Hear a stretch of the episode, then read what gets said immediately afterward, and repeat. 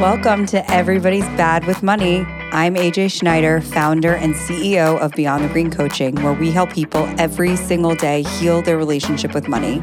Join me multiple times per week, where I bring you inspiring guests, solo episodes, and share tangible money and life tips you need to be your most confident, independent, and empowered self.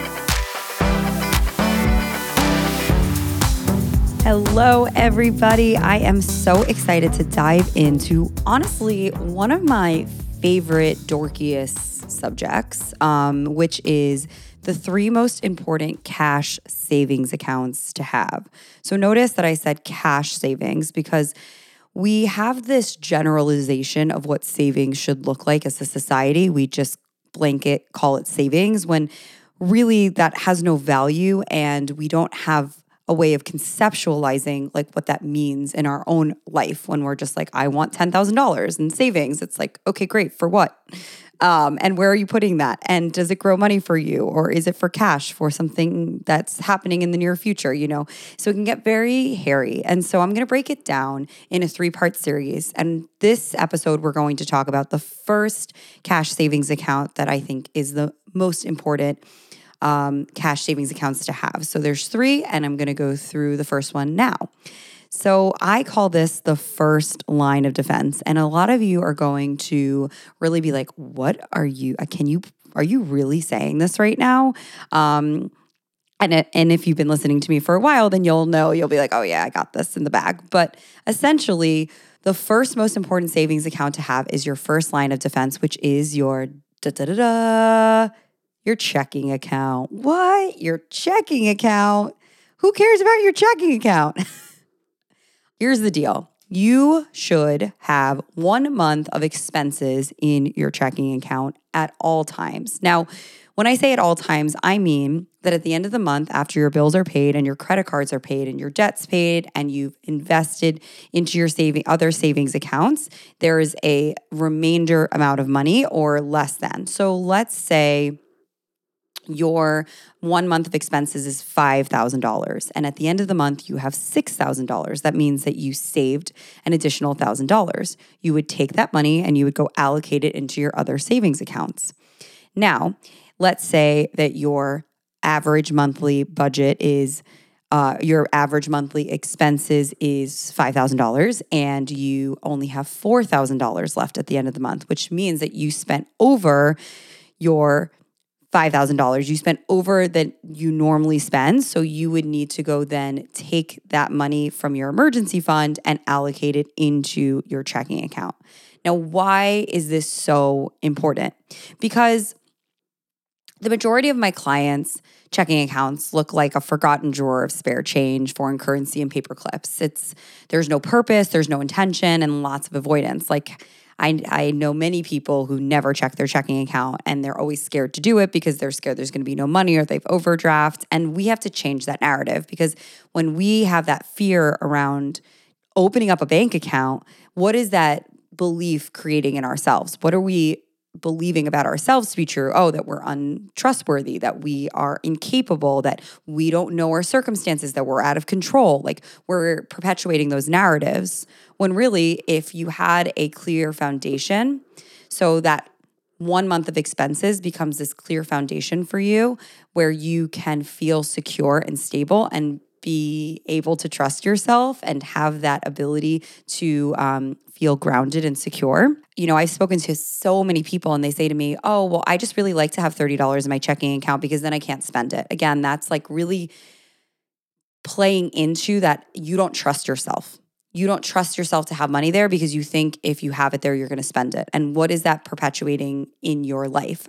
Oh, well, I don't trust myself to date the right people. I don't trust myself to set boundaries. I don't trust myself to not overwork. That's essentially what you're perpetuating by saying, oh, well, I can't have more than $30 in my checking account.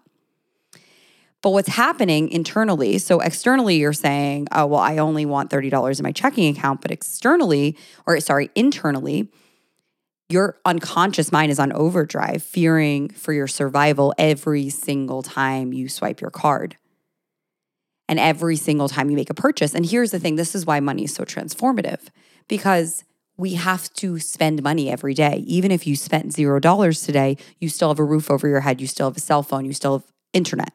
You've paid for those things. You're paying for them retroactively. And so every time you're spending and you have $30 in your checking account, your unconscious mind is like, I am so in danger. Like bad things are going to happen to me. And a low balance can have a chronic effect on your belief about who you are.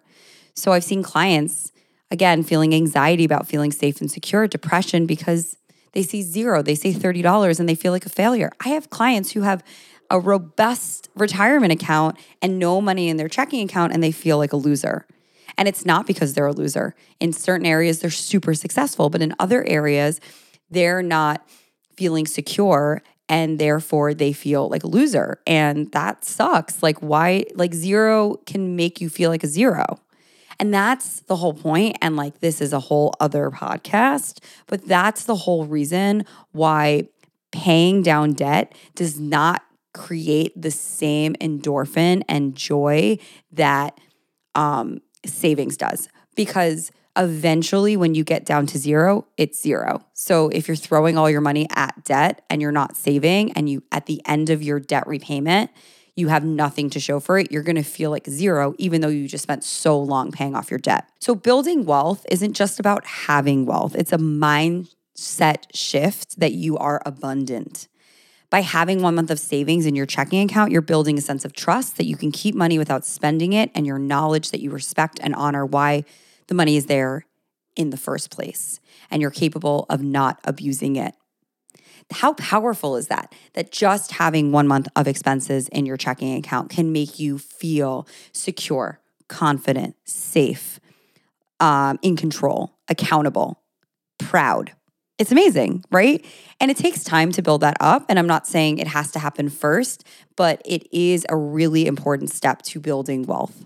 And the last thing I'm gonna say about this is that having your first line of defense, one month of expense, expenses in your checking account, allows you to deal with the unexpected expenses or life events that happen. So let's say you get an unexpected charge of $200 and that wasn't in your budget, or your car breaks down and you immediately need to give $1,000 to a mechanic to fix it, or your dog needs to go to the vet so things are going to happen in your life that are unexpected. And instead of having to scramble, put the money on debt, or take from your emergency fund, you actually have this buffer in your checking account so you can pay yourself back. You become your own bank.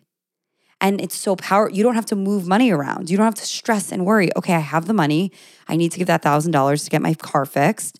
And then I'm going to come up with a plan to pay myself back from my emergency fund. Maybe it's I'm going to take a thousand dollars from my emergency fund and put it into my checking account for next month. Or maybe I just spend $500 less next month and I only take 500 from my emergency fund. It's a conversation, it's a dialogue. You have to have a relationship with your money in order for your money to thrive. And the way that you start to do that is by having that first line of defense in your checking account, one month of expenses. That's the deal, guys. I hope this was super helpful. Our next part of the series is where we're going to talk about the second most important cash savings account to have. You're not going to want to miss it, so stay tuned for that next episode. Thank you for listening to Everybody's Bad with Money. Your support makes a huge difference. And if you haven't already, please head over to Apple Podcast and give us a five star review. If you're listening and you're thinking, yes, I'm so ready to get my finances in order, I'm so done living the way that I'm living and I'm ready for a change. I really don't know how to get started, but I'm ready. Heal your relationship with money and become financially free begins July 12th. In 10 weeks, you will learn everything you need to know to budget, get out of debt, build wealth, and change your money mindset to an attractor. You have 24 hour support, live sessions, and a one on one call with a financial freedom coach. Since it is so hands on, spots are limited and you must apply to be enrolled. Learn more at beyondthegreencoaching.com and apply with the link in the show notes. Are you ready to take control over your finances and become the wealthiest person you know? The program is $2,100 or six payments of 400. Apply and sign up before June 29th to receive one month of coaching for free. You heard me right. One free month. still listening, head to the link in the show notes to apply and start your financial freedom journey today.